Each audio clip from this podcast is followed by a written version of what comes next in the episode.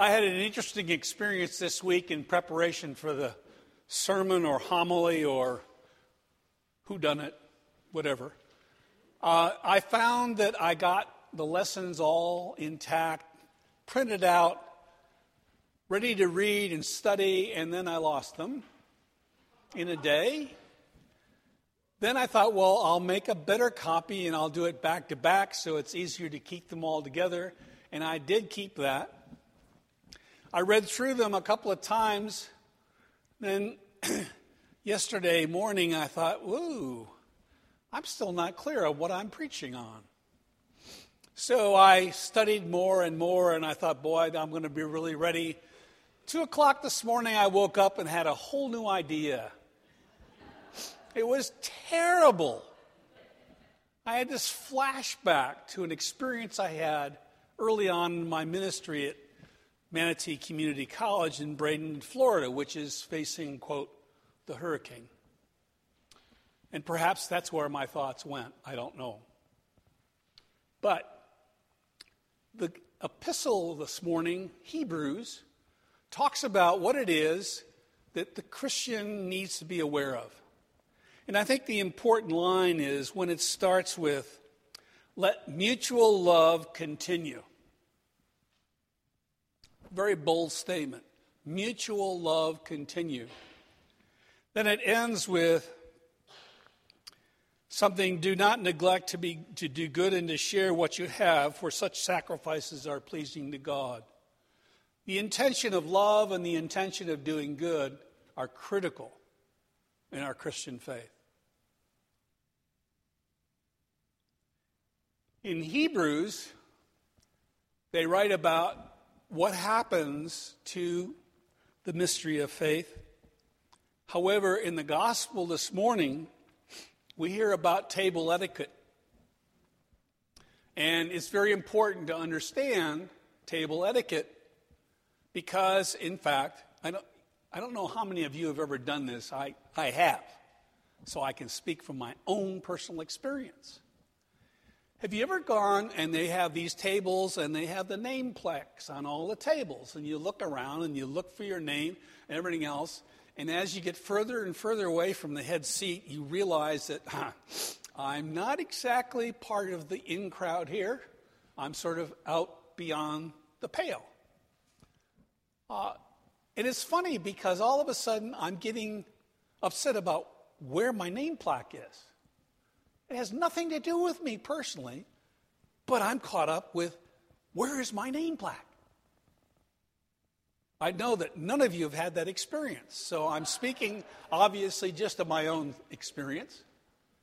And it speaks to the gospel lesson when he's talking about, you know, when you invite friends, they're going to repay. You invite people that can't repay, you actually realize the glory of God's presence.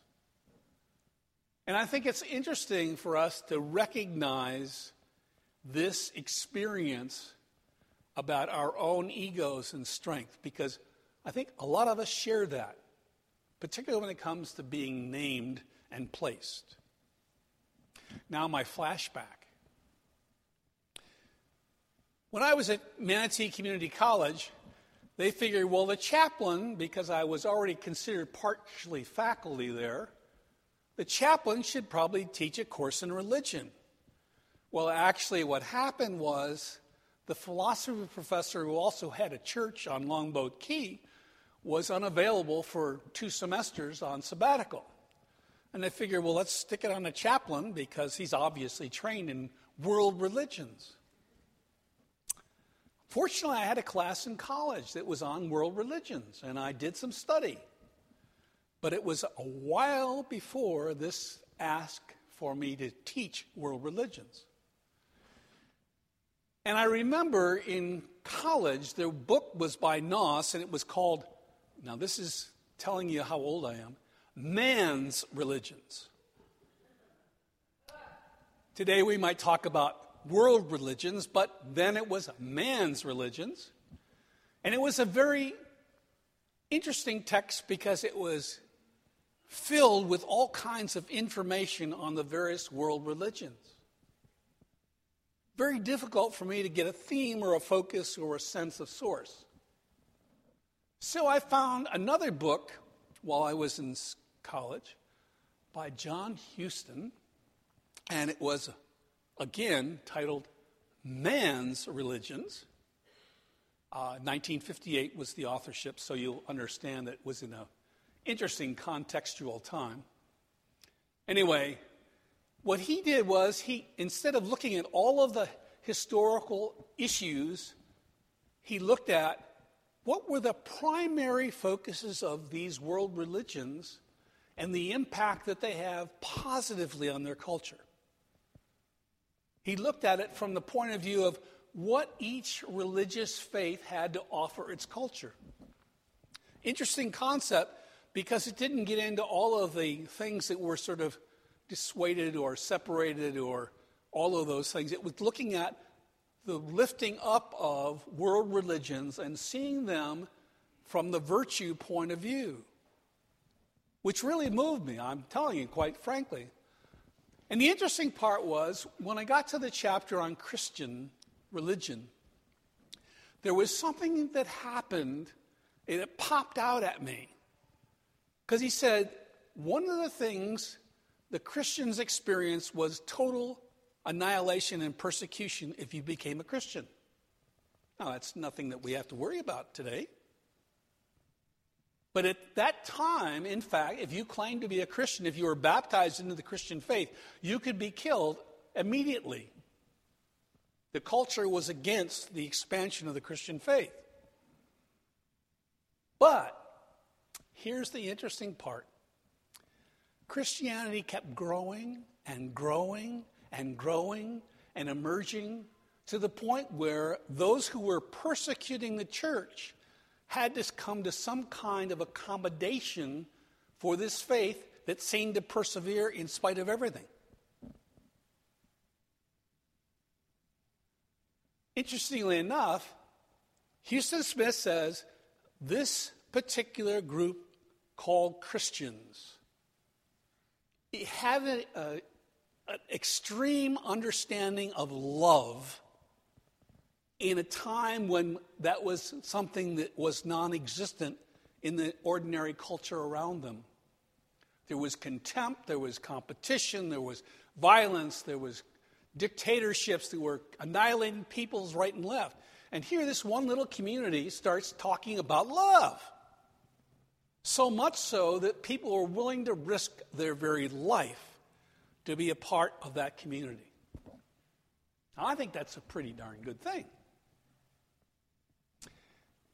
The point I'm trying to make is that we, in fact, as Christians, are called to do the nature of love, to love one another, to love all people. And as a matter of fact, our baptism statement, and this always comes up for me, says we will respect the right of every individual.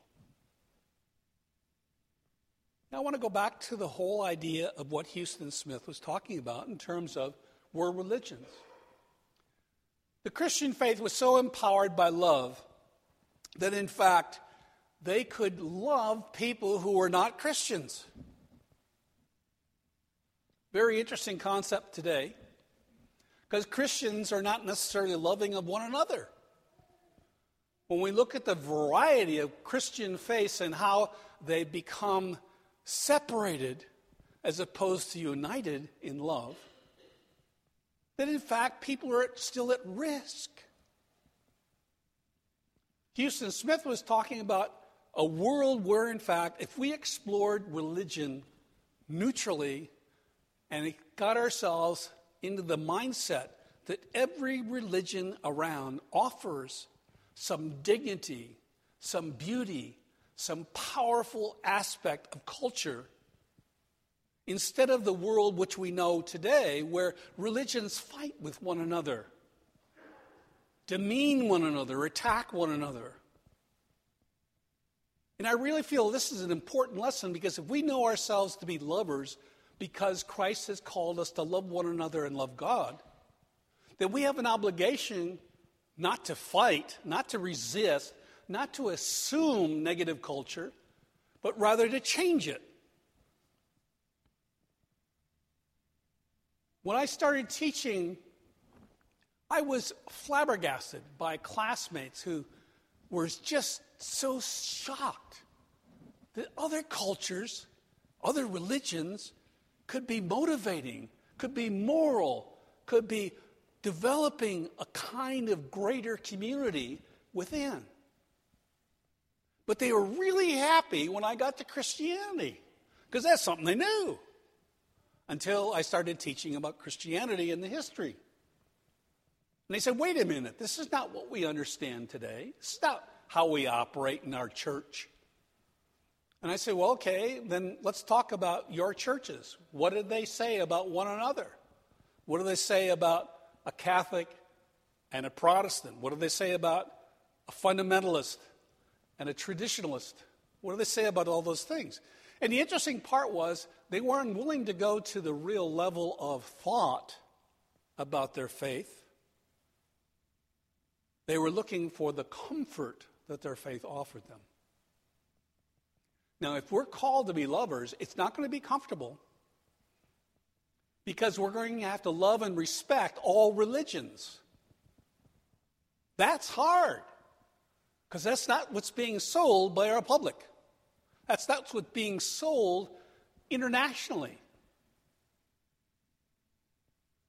I always thought it was powerful for Bishop Swing to say there's got to be a commonality of religions to the point which we grow and expand our minds and begin to actually love one another. It was a powerful statement and a powerful cause which he tried to engender. And the interesting part is the Dalai Lama, Bishop Tutu, they became a part of this process of recognizing that through our understanding of one another, we can actually grow to love instead of hate.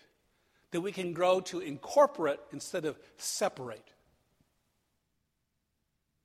So, looking at this gospel today, looking at our call to be loving Christians, we've got an awful lot to do to realize the very source of God's love for us through Jesus Christ. And instead of having a separation between this religion and that religion, we need to honor those people who have faith. Because faith gives them a sense of direction and morals, a sense of purpose and meaningful life.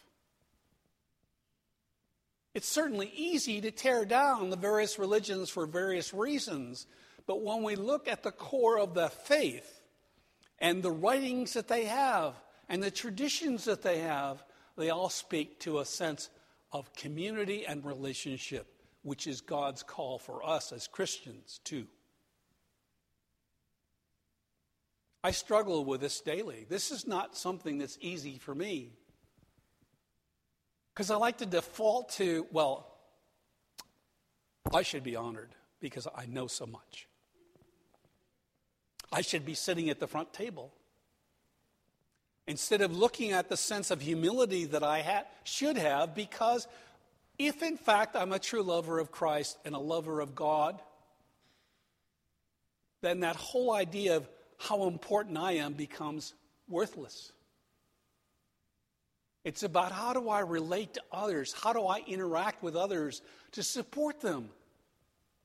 To give them a conviction of faith a little anecdotal story. I mentioned this before because I, there was one person that was very much in the Episcopal evangelical movement. And believe me, friends, they were very evangelical. As a matter of fact, I was discounted as a Rollo talker at, some, at our uh, Cursillo in Florida because I didn't mention the devil. And that was anathema. I could not be a priest without talking about the devil. Even though I told them that I don't see the devil as something external, I see the devil as something I allow inside myself, and it changes a lot of my views, and I feel really angry and upset with people that I'm supposed to love. But that wasn't that didn't count. I was banned from teaching Rollos. And the interesting part to me was that in that very subtle, and it, in, uh, well, let me go back because the Cursillo was all Episcopalians. We didn't have any Protestants, we didn't have any Catholics, none of that stuff. It was just for the Episcopal people. And yet, in that group, we found dissonance and a separation. And it was painful for me because I thought, like most Episcopal priests, that my views were sort of open and unended. And no one could accept the fact, this person in particular could not accept the fact that I was an Episcopalian like he was. So we get a lot of work, an awful lot of work. And when we hear people condemning religions or faiths based upon lack of knowledge and lack of understanding and the sense of beauty and dignity that each religion has in and of itself, we're actually speaking against Christ. what did he do? He went to the less fortunate. He talks about bringing the people to the table that are lame, that are sick. Not the people that, quote, deserve it because they'll have to return it, but to the people who don't have the opportunity to repay and, in fact, feel honored for the first time in their lives. The stories of Christ throughout our Gospels. He's always going to the wrong person and saying the right things. And he's saying that, in fact, they are acceptable by God.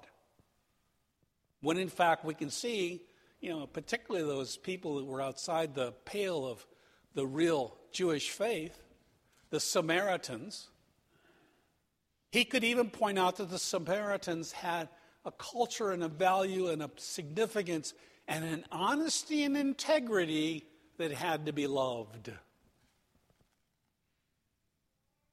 It's a hard Sunday. It's hard for all of us because it's easier to be negative. It's easier to pick on something as opposed to affirm our love for Christ, our love for God, and therefore our obligation to love everyone. It's a hard task and it's a hard Sunday. But the interesting part is, every Sunday we get the opportunity to be reminded of the principal purpose of our lives to love Christ, to love one another, and to love the neighbor who sometimes is very frustrating. Amen.